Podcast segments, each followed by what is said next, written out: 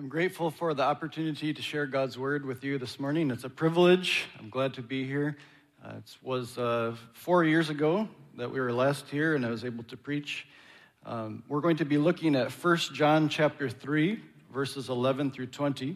I'm not going to read it just yet. I want to share with you a story first, but you can start finding it in your Bibles if you have a Bible. 1 John chapter 3, verses 11 through 20. This morning, we're going to look at the topic of caring for the poor, specifically how to love one another through caring for the poor. And I want to tell you a story about a friend of ours in Uganda. One of our good friends is named Martin, and Martin was one of the people that I trained in a program called Timothy Leadership Training. And then after he went through that program with me, he also taught others with me through that program. And Martin is not always, was not always the way that he is today. And I just want to share with you the change that God did in his life. When he was a young man, this is what he told us. He said that he would go and find a big stick, big like club, and he would go around and look for the people that were at the drinking joints who were drunk and staggering home in the dark, and he, and he would go and beat them for his entertainment with that club. That was the kind of guy he was. He said he was just full of anger, full of violence against other people. When Jesus came into his life and he experienced God's forgiveness, his life radically changed. And now he is someone that I tremendously look up to as someone who loves other people and loves the poor. He will be always gathering people in his family and his clan to raise food to go and visit elderly people and widows in his community and make sure they have food to eat. He will go to the, the young guys on the street who are doing drugs or alcohol and counsel them, befriend them, listen to them. He worked with a bunch of, of young guys that were doing uh, washing of motorcycles on the road and helped them to start a savings group he's always talking to people about Jesus, and he's always looking for opportunities to, to love other people, especially the people that the, his society neglects and looks down upon.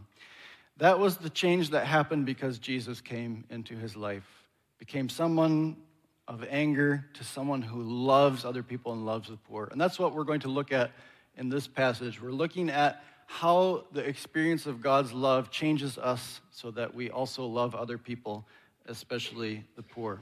So now let me read from 1 John, starting at verse 11. For this is the message that you have heard from the beginning, that we should love one another. We should not be like Cain, who was of the evil one and murdered his brother. And why did he murder him? Because his own deeds were evil and his brother's righteous. Do not be surprised, brothers, that the world hates you. We know that we have passed out of death into life because we love the brothers. Whoever does not love abides in death. Everyone who hates his brother is a murderer, and you know that no murderer has eternal life abiding in him. By this we know love, that he laid down his life for us, and we ought to lay down our lives for the brothers. But if anyone has the world's goods and sees his brother in need, yet closes his heart against him, how does God's love abide in him? Little children, let us not love in word or talk, but in deed and in truth. By this we shall know that we are of the truth and reassure our hearts before him. For whenever our heart condemns us, God is greater than our heart, and he knows everything. John keeps going, but we'll stop there uh, for now to look at this section. In the book of First John, as a whole, there's a lot of tests that John gives to think about whether we are truly someone who is in Christ. So he'll keep saying things like, if you are truly in Christ, you will believe X, Y, Z. Or if you are truly in Christ, you will be people who do this. And this is another passage where he's doing the same thing, and he's saying that true Christians, you know that you're a true Christian if you love one another. We're going to have three points we're going to look at from this short passage. The first point is this Christ's sacrifice for us leads us to sacrifice for others. And God's love for us is what transforms us so that we love others.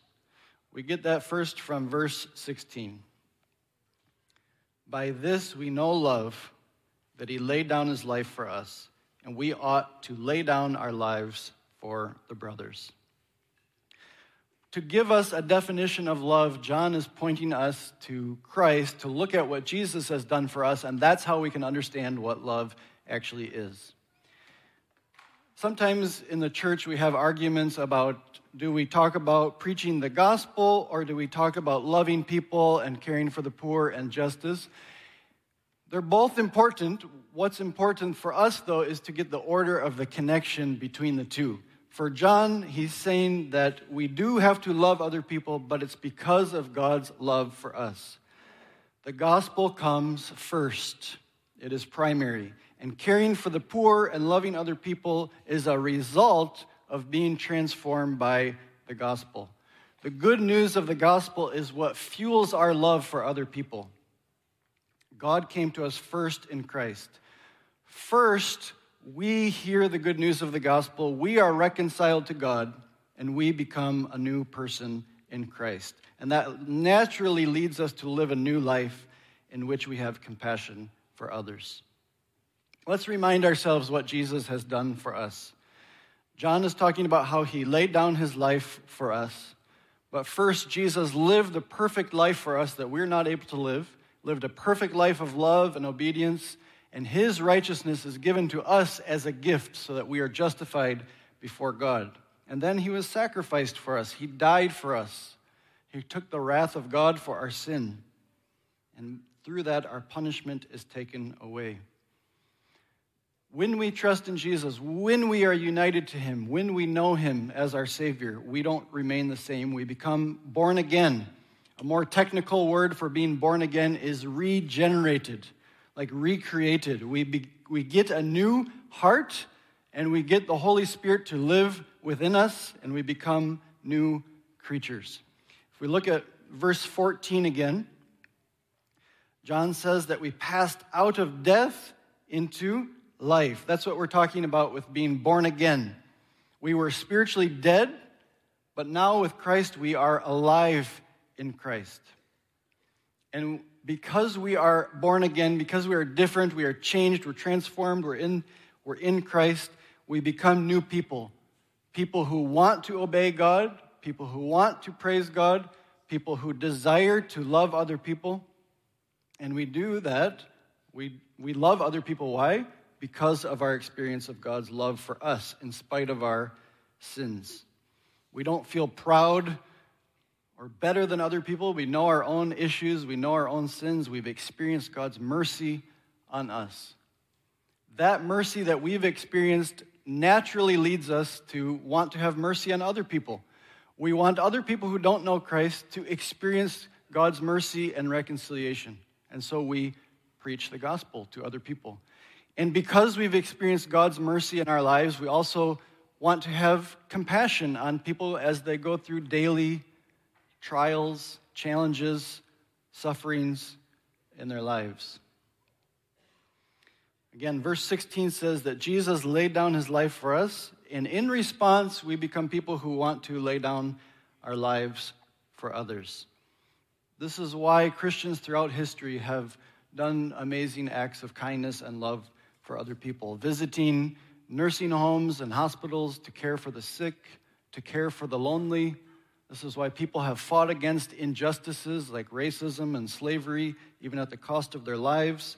This is why Christians foster children and take care of uh, orphaned children. This is why Christians have traveled to other nations and risked shipwrecks, risked accidents to share the gospel with people who don't know Christ.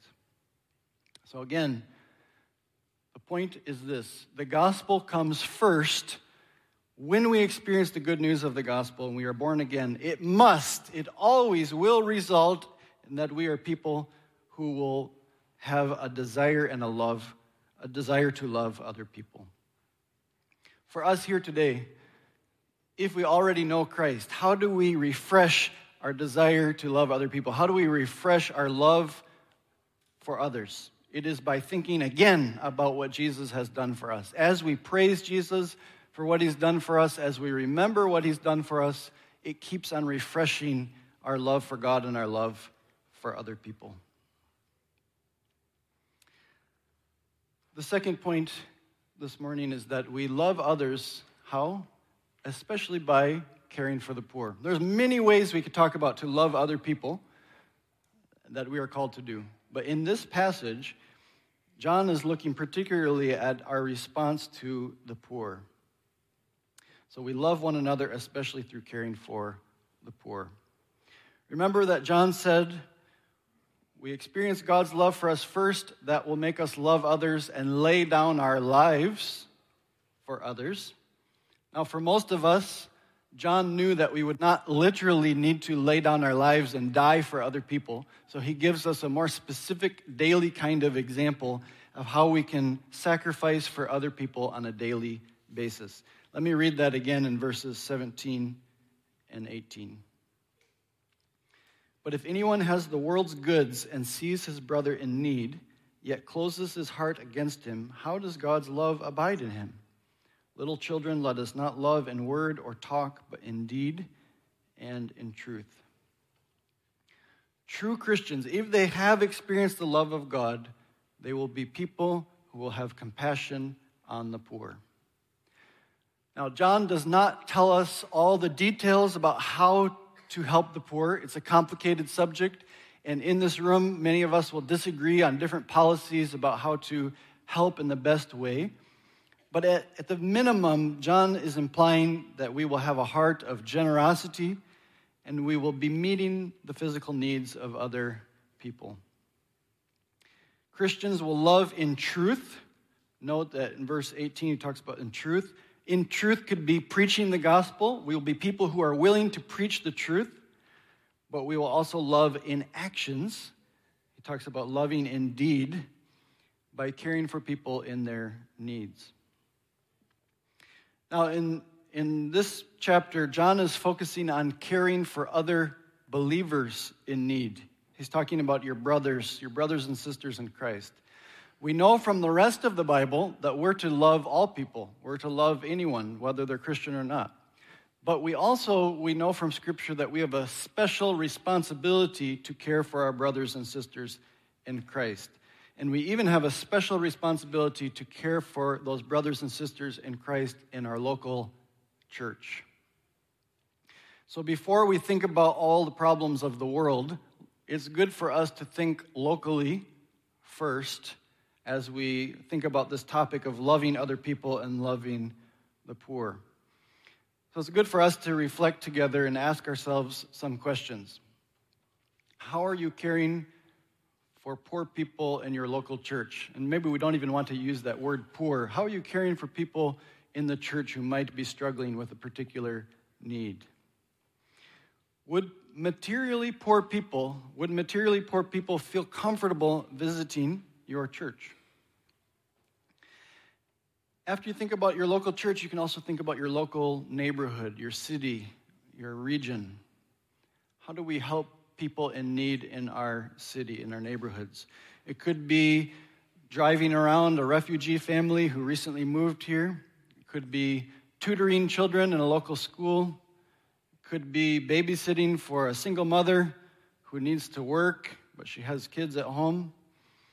Could mean befriending a homeless person. And it could mean giving financially to a, an outreach program, some ministry in the city that helps materially poor people after we think about the local church, then we've thought about our city, then we can start expanding out and we can think about the needs of our brothers and sisters in Christ around the world. I'll share with you just a few things from Uganda. Of course, we could spend all day talking about the problems in the world, but I'll just give us a few examples to get us thinking about this topic. In Uganda, we have a lot of pastors who are really thirsty and hungry for Bible knowledge. They want to be trained, they want to be taught, they want to go to Bible college, but they don't have the money to do so. And they don't know how they can leave their family at home and travel to a Bible college and pay all the tuition and get that training. We have friends in Uganda, this happens very regularly, where the people that that Sarah's working with, for example, they're subsistence farmers. So they, they have a garden, they have crops that they use for their own eating, their own food at home. But how do they get money? They get money by selling that same food. And so, what often happens is people will sell too much of their harvest to get money to pay for school fees or to pay for health care. And then, before the next growing season is ready for them to get food again, they're out of food at home. And so they have to go to neighbors and ask for food. They come to us and ask for food. The hospital situation is also very difficult. There are a lot of people who need operations that can't get them. They might get a diagnosis, but they don't have any money for the treatment. Hospitals are supposed to be free, given by the government, but because the system is so broken, you can't really get any services without paying, and you might not have the money to pay. And a lot of times, just the hospitals themselves, they're trying hard to do what they can, but they're under resourced. I, am not sure if this statistic is still true, but it was true at least a few years ago that for the whole country of 50 million people, there was one radiation machine in the capital city for cancer treatments. So you can imagine how much cancer there is among 50 million people and how to deal with that. Those are just a few examples to help us think about the needs of our brothers and sisters in Christ around the world. And of course, there are many opportunities and ways to give generously to help with what organizations and churches are doing. One problem that we have, whether it's locally or whether it's around the world, is sometimes we don't see the people in need. We're not aware. We don't see. Look at again at verse 17 says, But if anyone has the world's goods and sees his brother in need, the word see is important because most of us, when we see someone face to face and they have a need, we naturally are more willing to help, more moved to help that person. But when something is out of sight, it's out of mind. And sometimes our lifestyles and our choices can make it hard to see others or hard to be, hard to be aware of what's happening around the world.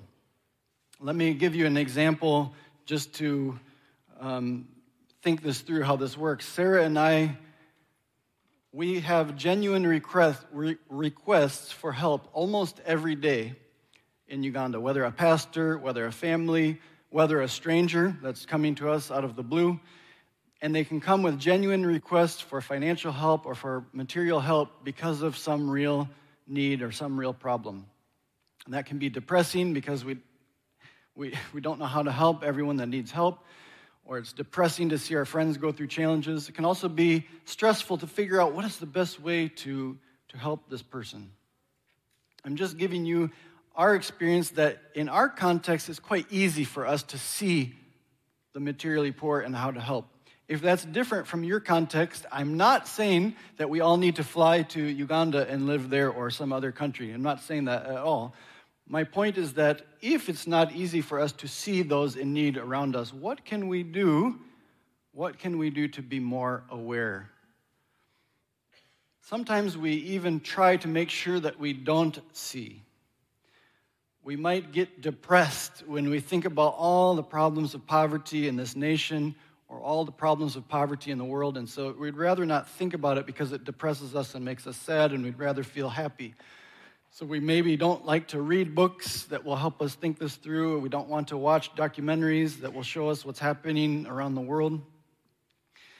Or in our city, I'm not sure if this is true in Midland or not, but I'll just give you an example from my experience in Soroti. I confess to you that there have been times where if I can walk on this street or I can walk on this street, I will walk on this street where I know I won't run into the beggars who will be asking me for, for money. So, in that sense, I'm purposely trying not to see the people who are in need because it's hard to deal with people who are in need.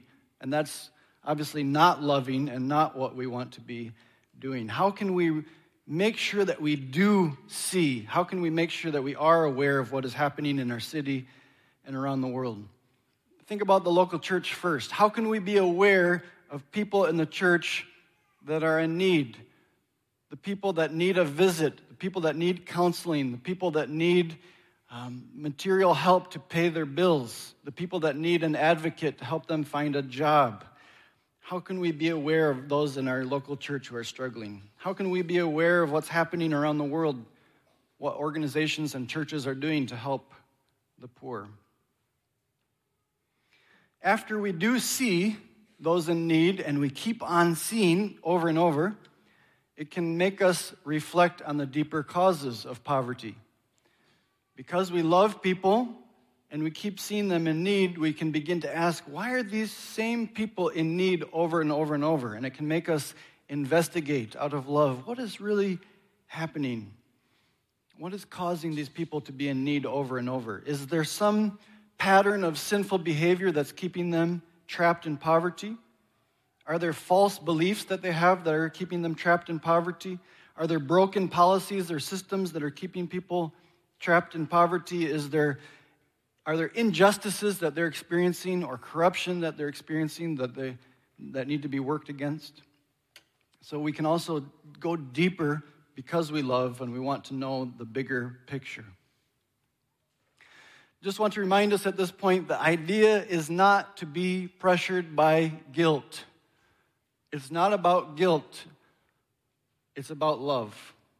We should care about these issues of poverty. We should care about the beggars on the street. We should care about the causes of poverty. All of this. Why? Because of love. We have experienced the love of God, and that love of God transforms us so that we love others. And that's why we should care about these issues not out of guilt. Let me share a story with you just to demonstrate this. Back to Uganda again. One of the trainings that I mentioned we use is called Timothy Leadership Training. So, one of the pastors that went through this program is named Dennis. And during the training, we talked about God's care for us as a shepherd, how God loves us as his children. And Dennis was really touched by thinking about God's love for him and so he made an action plan. They have to make an action plan to carry out what they learned in the training.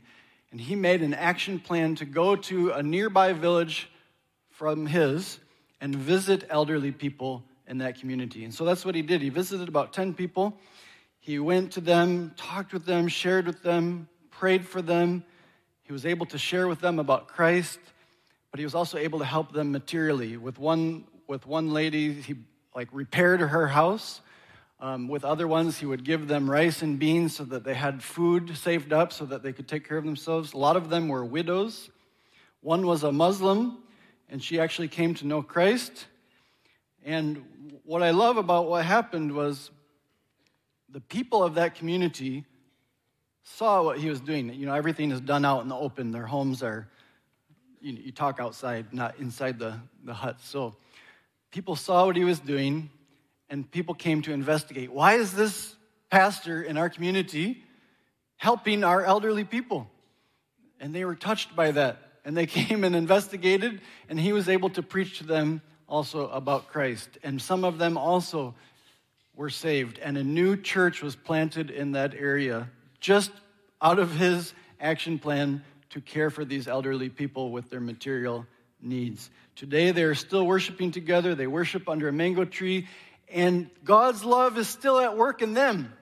So they've experienced love from other people, they experienced the good news of the gospel. This small church is now also caring for widows in their community, and they're also caring for children in their community for, with, their, with their school fees. That's what we're talking about here. God's love comes first. It transformed Dennis. He went out, loved other people. They experienced the love of God. They were transformed. They're loving other people. And that's what we need to do. After we experience God's love, it encourages us to go out and love the poor. I'm not going to talk a lot about poverty. It's complicated, it's a big subject, but just remind us that we care for people holistically, preach the good news of the gospel as you help people with their material needs. Give money generously, but sometimes money is not the point. Sometimes what's far more important is the relationship. Building a long term relationship with people, walking with them, encouraging them, helping them to identify their gifts and skills, and being with them in the long haul. So, as we give generously, let's also sacrifice our time and our comfort to walk with materially poor people in real friendships. The last point this morning Point number three loving others is part of the evidence that we belong to Christ. It is one of the ways that God assures us of our salvation. We get this several times in this passage. Get it stated positively and it's stated negatively. In verse 14, it's stated positively We know that we've passed from death to life. Why? Because we love the brothers. Verse 15 states it negatively that if we hate our brothers, we don't have eternal life. Verse 17 again is negatively if you don't care for the materially poor, how can the love of God be in you? And then verse 19 states it positively again. So John is saying that one evidence that you have truly passed from death to life and you're a new person in Christ is that you're someone who loves others, especially the poor. Now remember, as you know, caring for the poor itself does nothing to save us. If I give away all that I have to the poor, if I fight for if I fight against injustice and lose my life for it, it doesn't give me salvation and reconciliation with God. That would be salvation by works. The point is that first we are transformed by the love of God. We are changed in Christ. The result is that we become people who love others as we see this change in our lives, it should assure us and comfort us that yes, we have been changed by Christ. Yes, I'm truly in Christ. This is not something that should be like pride, like I'm proud of how much I do for the poor. Look at me, I'm so great. No. It's looking at yourself inwardly and saying, Look at what God has done in my life. I was like this, and now I'm like this. You see the change in your life and you praise God for it. I think about the story of Zacchaeus. Remember the tax collector, the short guy? He said he experienced God's grace first with Christ. And then he said, Look, Lord, here and now I give half of my possessions to the poor. And if I've cheated anybody out of anything, I will pay back four times the amount. I'm imagining Zacchaeus himself was surprised at the change that took place in him so quickly after he experienced God's grace in Christ. And that's what I'm talking about. Not pride, but that we see how God has changed us, how we love others, and that assures us of how Christ is at work in our lives. What if you don't feel this assurance?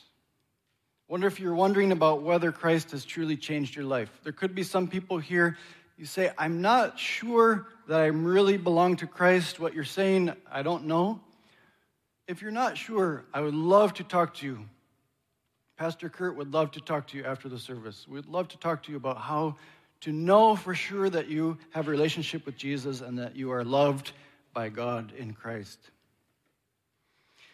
There are others of us here you know without a doubt that you belong to Jesus, but you still don't feel assurance and comfort with what I'm talking about this morning. Instead, I'm saying you should feel encouraged, you should feel assured of your salvation, but you're feeling guilty. Maybe you're having doubts because you feel like you've not been good enough. You're not alone. If I look at my own life, I probably do more to help the poor now than I used to in the past. But it's like the more I try to help, the more I realize I'm not doing enough. If I think about loving other people by preaching the gospel, the more I preach to others, the more I share about Christ with others, the more I realize I'm not doing enough. But John has some hopeful words for us when we feel this way. If you look again at verses 19 and 20 and, and, and following, these verses are a bit confusing in the original Greek language, but most commentaries agree that John is trying to bring comfort to us when we feel as I've just described. Let me read those again. By this we shall know that we are of the truth and reassure our heart before him. For whenever our heart condemns us, God is greater than our heart, and he knows everything. Why do our hearts condemn us? Our hearts can condemn us when we feel like we're not doing enough, we're not loving other people enough. we recognize that our love for other people is not perfect love. But God is greater than our conscience. He brings peace to our hearts. He knows everything, John says. Says God knows everything. What is he talking about? We already know that God knows everything. Why is John bringing that up? I think two reasons. One, God knows that we are changed and that we have become people who love others. He knows that our love is not perfect, but He knows that we are trying to love others because we have changed. He knows that we have that desire to love other people, though we don't do it perfectly. But much more importantly, God knows who we are in Christ. God knows who we are in Christ. Remember that our salvation is not about us. It's not about the good things that Anthony does. We are saved fully, wholly, and completely by God's grace given to us in Jesus. We are justified by faith. His work of salvation in Christ is greater than the doubts of our hearts. Brothers and sisters, in the end, we all feel like we have not done enough because we haven't done enough. None of us has done enough. Only Jesus has done enough, and he did it perfectly. He loved other people perfectly. He loved God perfectly, and he loved other people perfectly, and his righteousness given to us as a gift is what saves us. That's why in verses 21 and 22, John says that we can approach God's throne in confidence because of what Jesus has done. If our hearts condemn us, God is not finished with us. Trust Him that He's still at work in us. Even today, as we hear this message, He's still working out His plan of sanctification in our lives. He's still refreshing our love for Him, refreshing our love for other people. As we close, I would like you to reflect on God's word to us today that God had in mind that you would hear this word today and He wants to work in your life through it. And I want to encourage you to do what my pastor students do in Uganda, which is to make an action plan. We very often read God's word, then we close it and we go away and forget about it. But when we're intentional to make an action plan, what will I do specifically as a response to God's word? So that's what I encourage you to do. Think is there something specific that God is calling you to do? Maybe there's a person that God has put in your mind that He's calling you to befriend, to walk with through their time of struggle. Maybe God is calling you to um, sacrifice something as a family so that you have more to give to help the poor. Maybe there's um, someone that you need to visit. I don't know what it is. Reflect with your family today over lunch and make a plan. Be intentional. What is God calling me to do today, this week, this month in response to His word? And remember, don't be driven by guilt and pressure. The reason we're supposed to love, according to God's word this morning, is because of God's love for us first. Rejoice in what Christ has done for us and let it transform us this week to be people who love our brothers and sisters in Christ and everyone else that we meet. Let's pray. Father, we thank you so much for your Son, for the salvation that we have in him. Thank you for your love for us. You've made us your children, and you are our Heavenly Father. We thank you for that amazing grace, amazing mercy, amazing love. Continue to work in us, Lord that we would be people who love our brothers and sisters in Christ sacrificially, laying down our lives for one another, and that we would be people who are known for loving the poor. Lord, thank you for this church. Thank you for the multitudes of ways that people are serving you week in week out, loving each other, working to address injustices, working to care for those in need, visiting the sick and the lonely. Continue to use them, continue to empower them use them as a light in this city, in this region, and in the world. We ask that you continue to empower them and provide for them and use them by your Holy Spirit. We pray this in Jesus' name. Amen.